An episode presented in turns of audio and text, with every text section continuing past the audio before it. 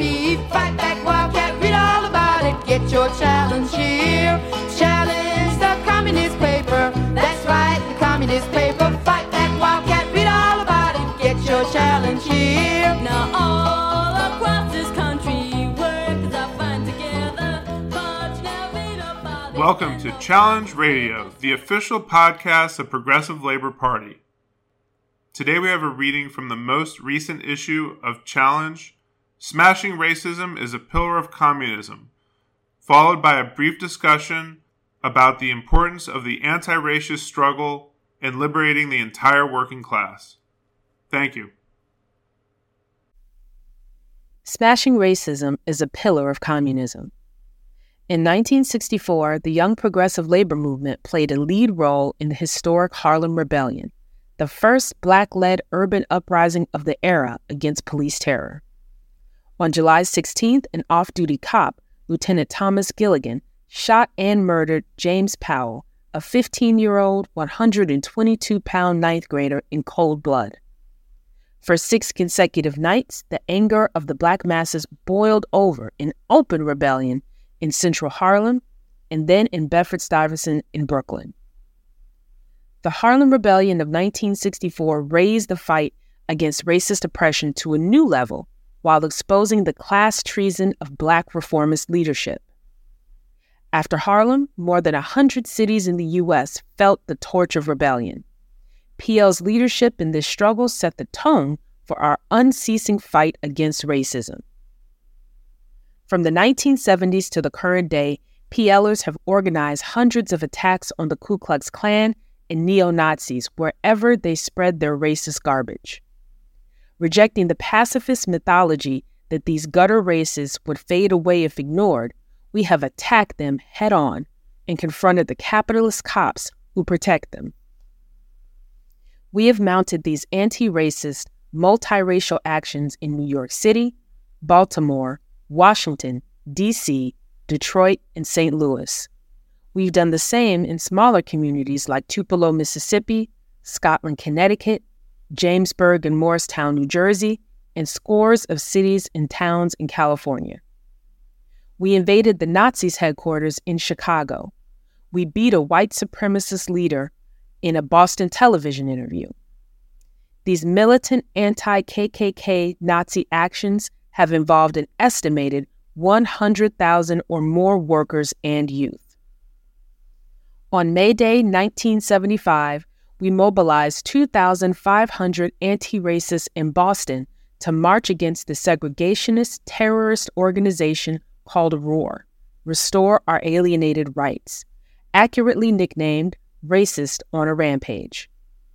When they physically attacked us, we routed them.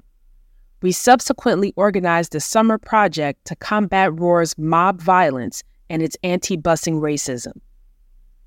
We integrated formerly all white beaches, held anti racist summer schools for black children, and rallied to escort black children into their first day of integrating formerly all white schools. Our efforts smashed Roar. On May Day in 1976, we marched into Chicago's Marquette Park, where Nazis had barred black people. We integrated that neighborhood. Simultaneously, PLP exposed academic charlatans like E.O. Wilson, Richard Herrnstein, and Arthur Jensen, who spewed racist filth about the quote unquote inferiority of black workers and the Nazi fantasy that unemployment was inherited in their genes. We mobilized demonstrations wherever these racists appeared, chased them off auditorium stages, and even poured a pitcher of water over Wilson's head in the middle of a lecture. Our member called out, Wilson, you're all wet. PL's position was clear and uncompromising no free speech for racists.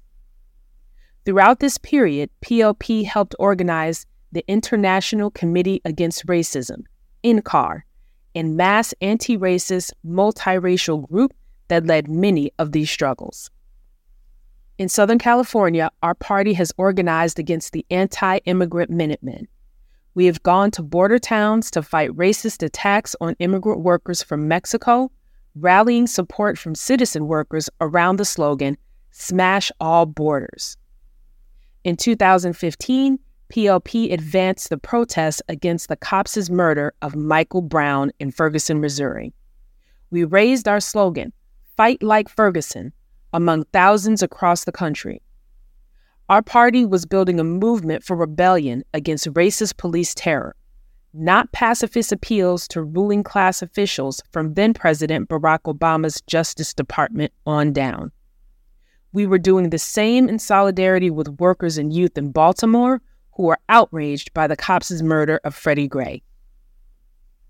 More recently, PLers have taken to the streets before, during, and after the COVID 19 pandemic, from Brooklyn to Chicago to Los Angeles, to protest the police murders of Black women, men, and youth by racist cops.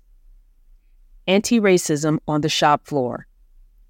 PLP has constantly raised the issue of racism among organized workers to unite them against the boss's racist attacks.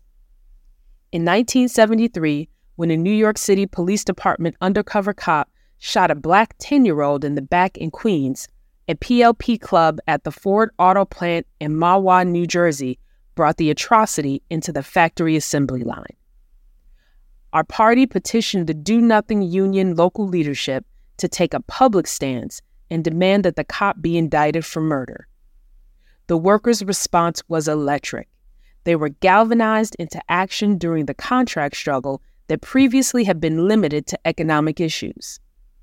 Their heightened political consciousness and militancy led to a week long wildcat strike against 100 degree temperatures in the plant, which in turn set the tone for the Chrysler Mack Avenue sit down strike two months later.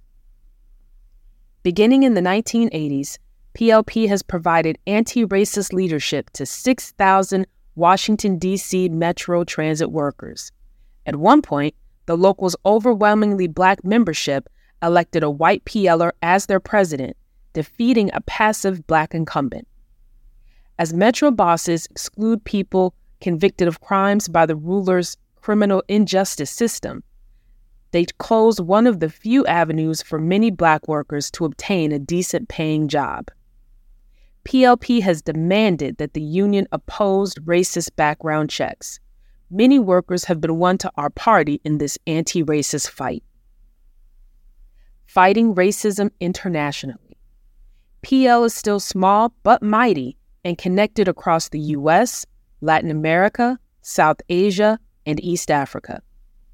Ever since the aftermath of the 2010 earthquake in Haiti, with tens of thousands still living in tents, we have spread the struggle against U.S. imperialism and racism, which have enslaved workers there for two centuries.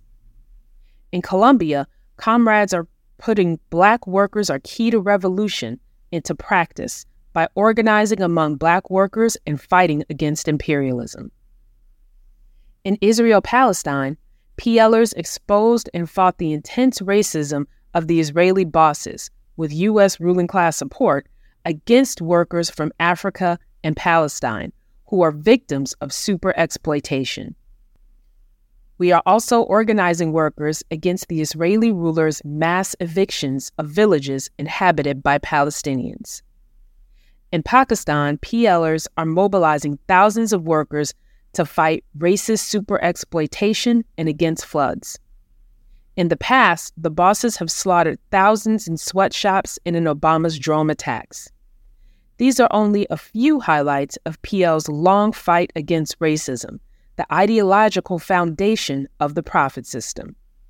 The struggle against racism will prepare our class to overthrow capitalism and obliterate exploitation and divisions among workers. It is the watchword of our party.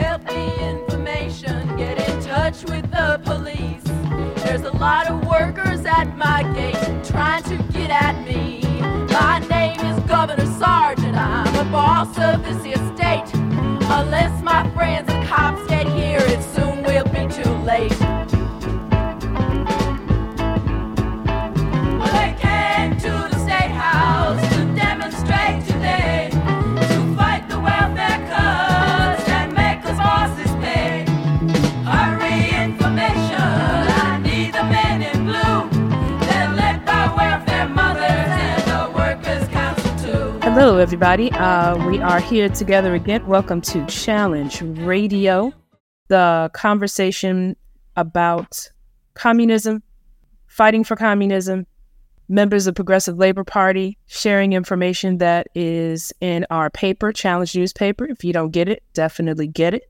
PLP.org is where you can find it.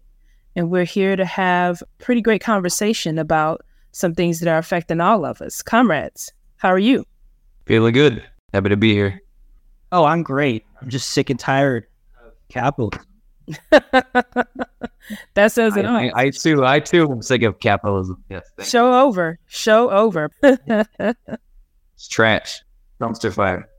all the way. And that, that's what we're talking about, right? We're talking about uh, how we experience capitalism. We're talking about what we see as a viable alternative, which is communism, which has a lot to do. That conversation has a lot to do about uh, how we're mistaught about communism and how we're lied to continually about uh, the the greatness of capitalism, which in, in conversation people can see is, is just not true.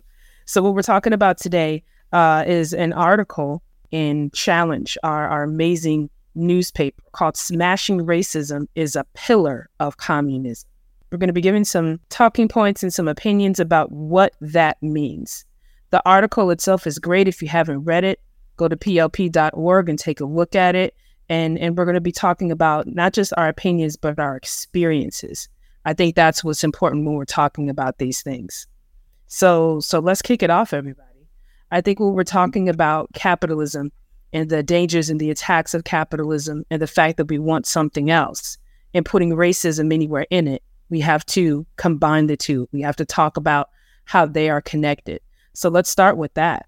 How how how is racism? How do you all think that racism is foundational to capitalism? Well, I mean, historically, I mean, if we want to start with the origin, it was a it was profit that moved the slave ships, and uh, you know provided a lot of the constant capital for the origins of capitalism. Um, it also divides the workers because I mean, if if you took away racism, sexism, credentialism, and all of these divisions, we would just realize this: we're all being exploited. There's no reason to be paid significantly more than anybody else. It's a division that obfuscates exploitation. Your boss is profiting off of you. That's one of the many ways that racism is a motor for, for capitalism. Yeah. And I think, you know, speaking to the historical dimension, it was definitely, you know, a response of the early capitalist bosses in uh, the colonial United States because, you know, based on that common exploitation, there were workers, enslaved persons, indentured servants that saw a commonality in that oppression and exploitation and that you know that that class society in the early colonial United States and were organizing to find it. They were intermingling. They were there was a sense of commonality, and the bosses really saw the threat based on rebellions that started taking place. You know, very early on in that that colonial experiment. Yeah, they they saw the need to stamp it out because it was a threat to their power and their their profits in the early system.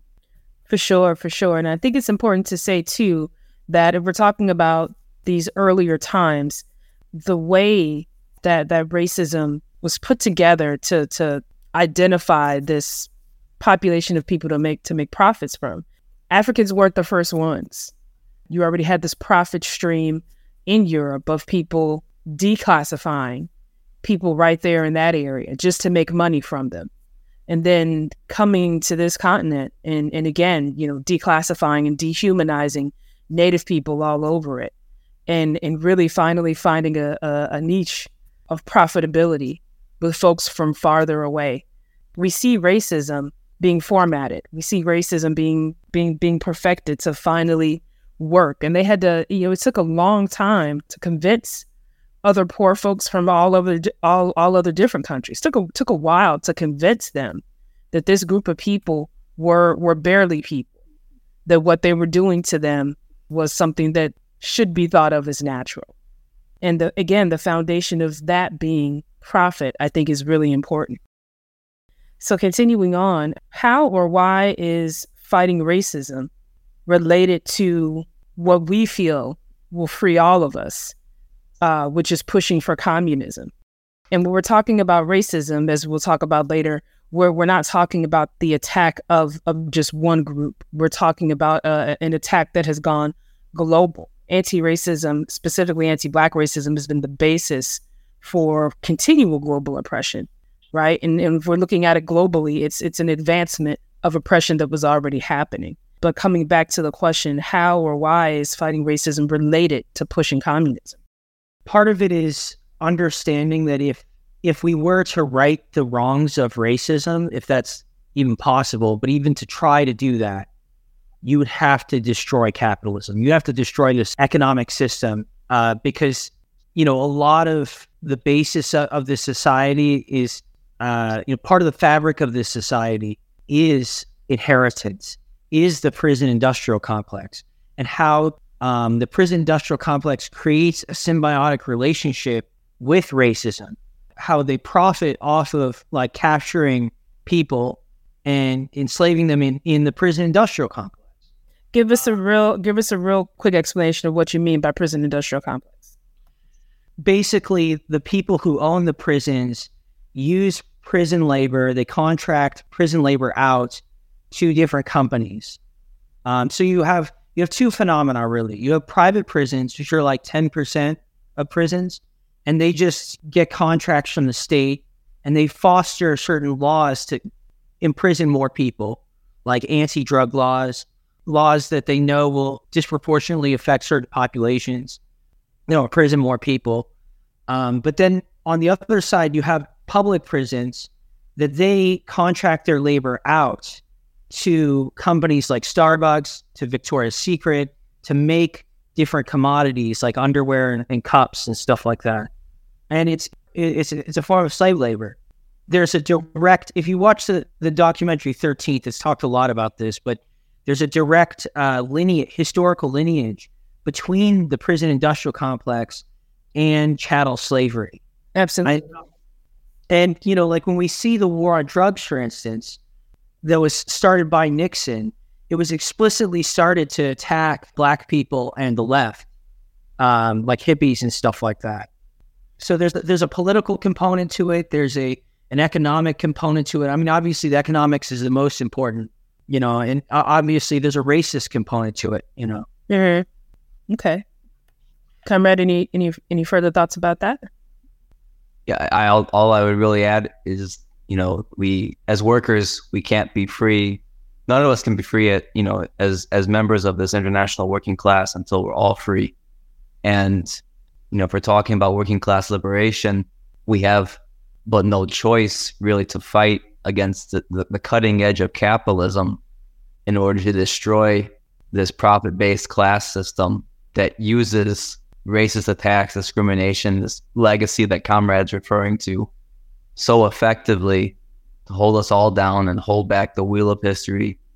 And, you know, as communists, we have to wage that struggle if we're really talking about building a society without borders, a society without social and economic classes, you know, an egalitarian society. Uh, we need to be fighting that head on, this racism that that permeates every dimension of their system. I think bringing the article back into it, when we look at how racism has been used to scare the wider population, to make people feel like, well, I'm glad nothing's happened to me, so that must mean I'm doing something right, which means this other population of people who seem to be continually attacked by the police must be doing something wrong. I think that tying that to the profit motive that you all have talked about, tying that to the profit motive is very important. I think it's very important to to identify that when we're talking about capitalism, we're talking about all of these oppressions, all of these these terroristic acts, all of this these murderous, planned, justified, murderous reactions to people is being the basis of profit, being the basis of of these capitalists making money. And I think that's so important. So when we talk about that, we're talking about the opposite of it too, which is pushing for communism, which is something that is mistaught which is something that is lied about, which is something that is presented over and over and over again uh, with untruths to also scare people, right? And, and it's it's the same type of fear, you know, to believe that capitalism is the best we can do. Don't even think about communism. So when we talk about fighting racism, I think that that the most natural thing we have to continue to talk about is the system under which it is the most profitable, and that's capitalism. And when we're talking about fighting capitalism, we can't be talking about a half way of doing it that still includes it. We have to talk about, in terms of history, communism, the thing that is obviously against capitalism in just about every way. Comrade, did you want to give another word? Maybe I just want to quickly synthesize or see what we you were saying is basically that if capitalism, in order to profit the most, they have to divide the workers and be racist. That communism is about we need to unify all workers. In, in Absolutely, you unify all workers against the racism, against the sexism, against the nationalism, against all of that, mm-hmm. And racism being, I believe, at the core of all those other things too. Yeah, under communism, we no benefit to those divisions. Mm-hmm. We but, actively fight to abolish them. I think it's important to realize that a lot of these divisions are, are horrific and, and can destroy or organizations like, you know, homophobia or sexism. You know, you often have these horrific sexual harassment scandals that'll destroy organizations. Mm-hmm. But like racism will prevent people from even talking to one another. You can't even have start a union on that on that basis or even organizing it at all because people are afraid, which is such a profound tragedy. I mean, one uh, last thing that I wanted to say of why racism is so foundational to capitalism is because it, it has the workers compete for lower wages with each other. And you have these crumbs that are sliced, constantly being sliced, and, and we're fighting for these crumbs. And, you know, you have have one group that is constantly paid lower than another. In this case, uh, you know, black and brown comrades. And a, one group is being paid lower than, than the other. Then the the group that's paid more has to lower their wages to to remain competitive. This is called the wage spiral, and this happens also with sexism. It happens with uh, citizens and non-citizens, etc. It creates a lot of profits for the bosses. Oh, for sure, for sure. Yeah. And so I think we did we done a good job of of being very parallel with the with the article in terms of talking about uh, the the effects of this and the next thing that I have is to talk about how we take action against racism, how we take action in terms of normalizing it in so many aspects of our lives. After that, I just want to say after that, talking about how action has been taken and, and as communists, how we see that. But first of all, talking about what what are our thoughts in terms of taking action against all of the normalization of racism in particular, which absolutely includes the normalization of, of these other isms? I think um, two ways of approaching anti-racist struggle kind of come to mind, especially based on my experience within the party. I, I think, you know, many times there's been, you know, just mass uprisings and mass rebellions. 2014, 2015, across the United States, 2020. I mean, down across the world. And I think in those situations, it's very important that we go as a very bold and militant contingent explicitly of communists from Progressive Labor Party and fighting for the most revolutionary line, you know, rejecting the appeals from the liberals to try to douse the fire, douse the anti-racist, righteous rage that's taking place. So I think, you know, and we've done that. I think the article really highlights a lot of those things that we've done historically and still trying to deal with the present day. And I think at our at our jobs, at our workplaces, where we're at, stimulate anti-racist struggle on the job. And you know, if there's wage differentials, if there's you know sexist mistreatment, you know, finding ways to mobilize our coworkers and our neighbors, classmates into campaigns to really approach and confront the bosses about you know this racist mistreatment and build that way. And then with the idea of eventually really throwing a wrench in the boss's profits and and and making those connections to how the system operates foundationally on racism. For me, it's not just about ideation or ideas, you know, because a lot of times I think liberals will try to reduce it to like trying to change how you think. You know, that's not, uh, of course, that's very important that we don't want to like have this bigoted ideation, but that reduces it to individuals. I mean, you know, part of it is about attacking, you know, the Klan. It's like attacking like racist institutions and organizations, which the PLP has historically done. We we continue to do, and we need to do even more. You know, eventually, you know, like uh, destroying capitalism. I mean, ultimately, a lot of racism comes from things like inheritance, or as I was saying, industrial, uh, the prison industrial complex, this profit system that constantly f- fuels this this horrible bigotry. So it's it's not just about whether you know the specific ideas of people. It's it's about these overarching structures that we need to attack that at its root are economic. I agree with what you're saying in terms of it's if it not being just about that, but I do think that there's something to say about, you know, how how most people are won or have been won to the party, and that is based on individual relationships. So I hear what you're saying that it can't be just one; it has to be the other two. I definitely agree with that. Every day I have an interaction with someone who I'm personally trying to win, you know, closer. Uh, different folks that I'm personally trying to win closer and it, it does come down to to their experiences it does come down to how they're influenced by ruling class media especially uh, for people who live in in smaller cities and towns right next to bigger cities and towns there, there's a there's a racialized a racist fear even even within you know quote unquote racial groups there's a racialized fear about people that will keep people from even crossing a border of a city or town because of quote unquote those people. And so I think that that's that's where we strengthen our lines. That's where we strengthen our conversations is with our individual connections with people. And and the strength that we grow in that and the numbers that we grow. I think that's what we're taking to the to the systemic strikes. I think that's what we're taking to the systemic fights against these isms, but specifically talking about racism, which includes all of these other things. I think that definitely I hear that it can't just be this one individualistic posting on social media and not action. I think the action, right, the the large action has to take place too. Absolutely. Moving forward, just looking at going from what we feel is that more militarized approach, will we talk about the role of racism under capitalism? How are some of the ways that people feel that these anti-black, anti-Latin racism is used to blind all of us under capitalism.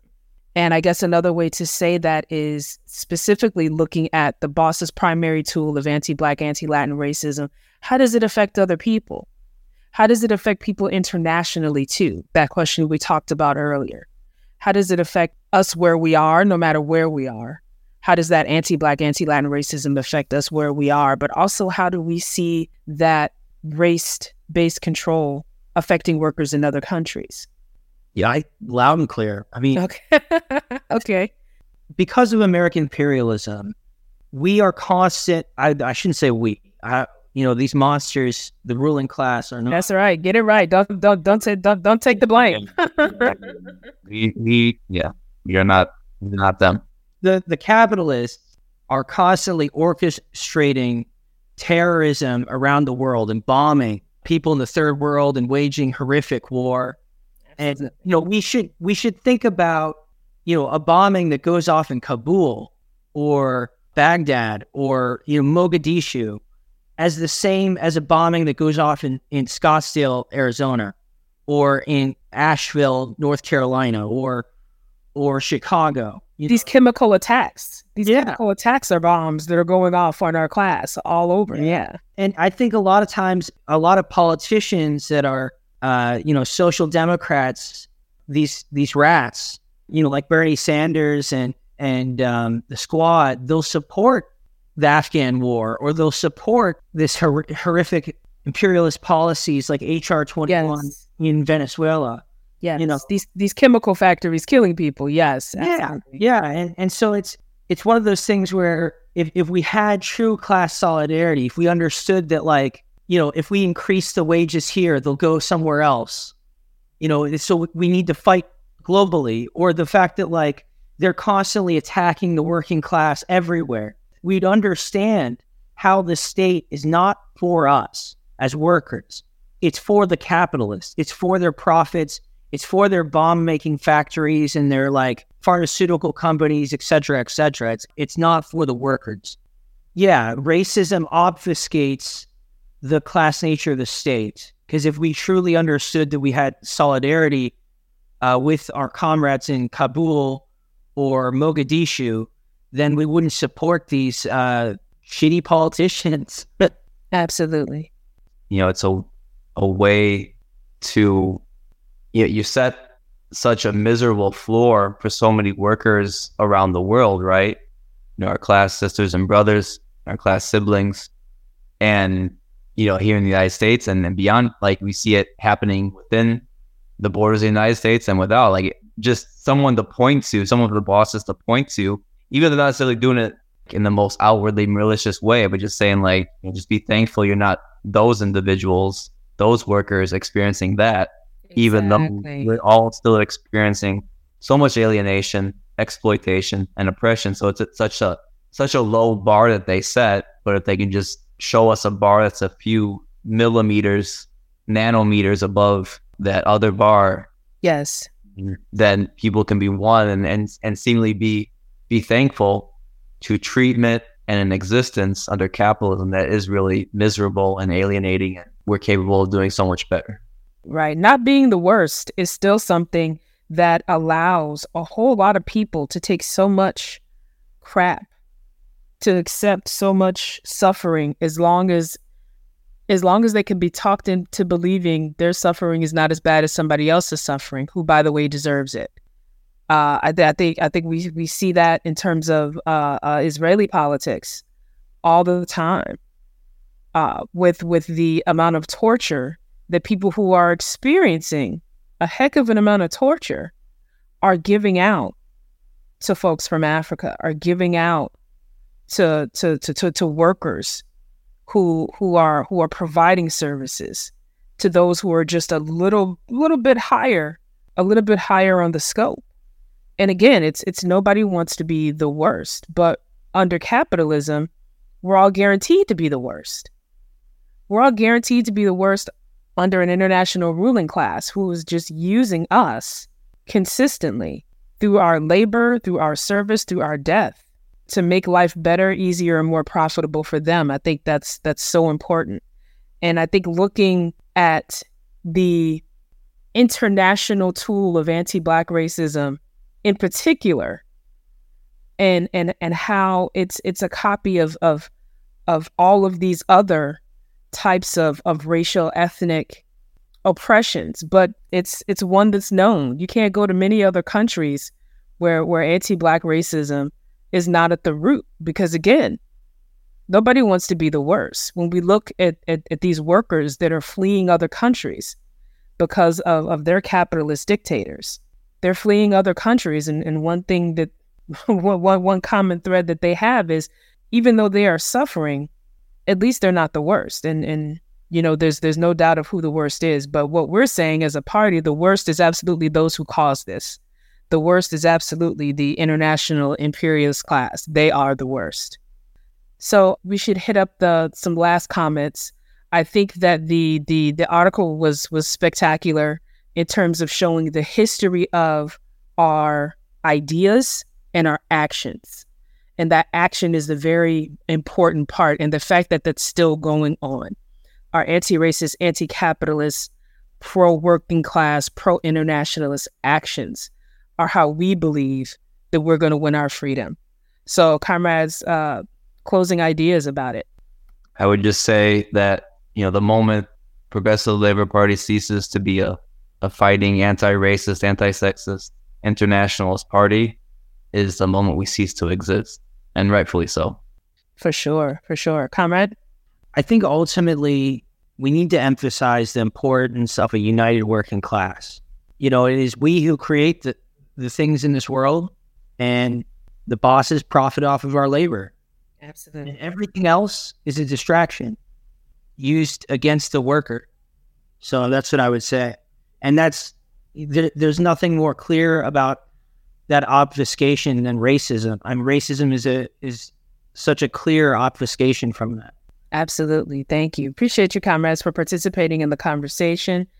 Everybody, if you're if you're if you loved what you heard tonight, if you are reading the article, please, please feel free to go to our social media on Twitter, on Facebook, on Instagram at PLP Challenge.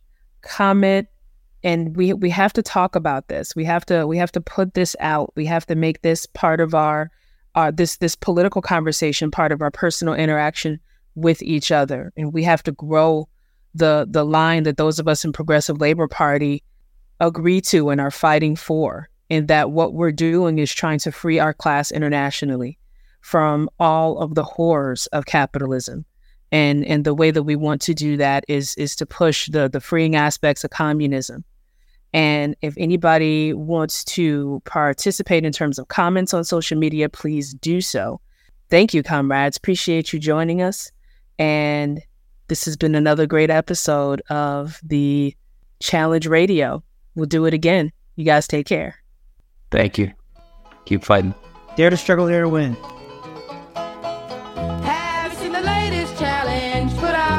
PLP? Fight back, Wildcat, read all about it. Get your challenge here.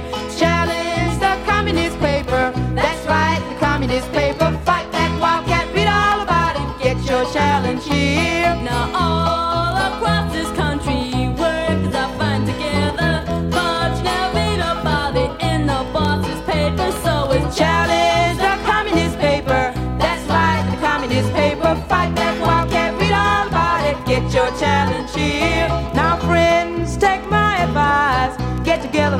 And organize. Use challenge to smash the bosses. Get your challenge here.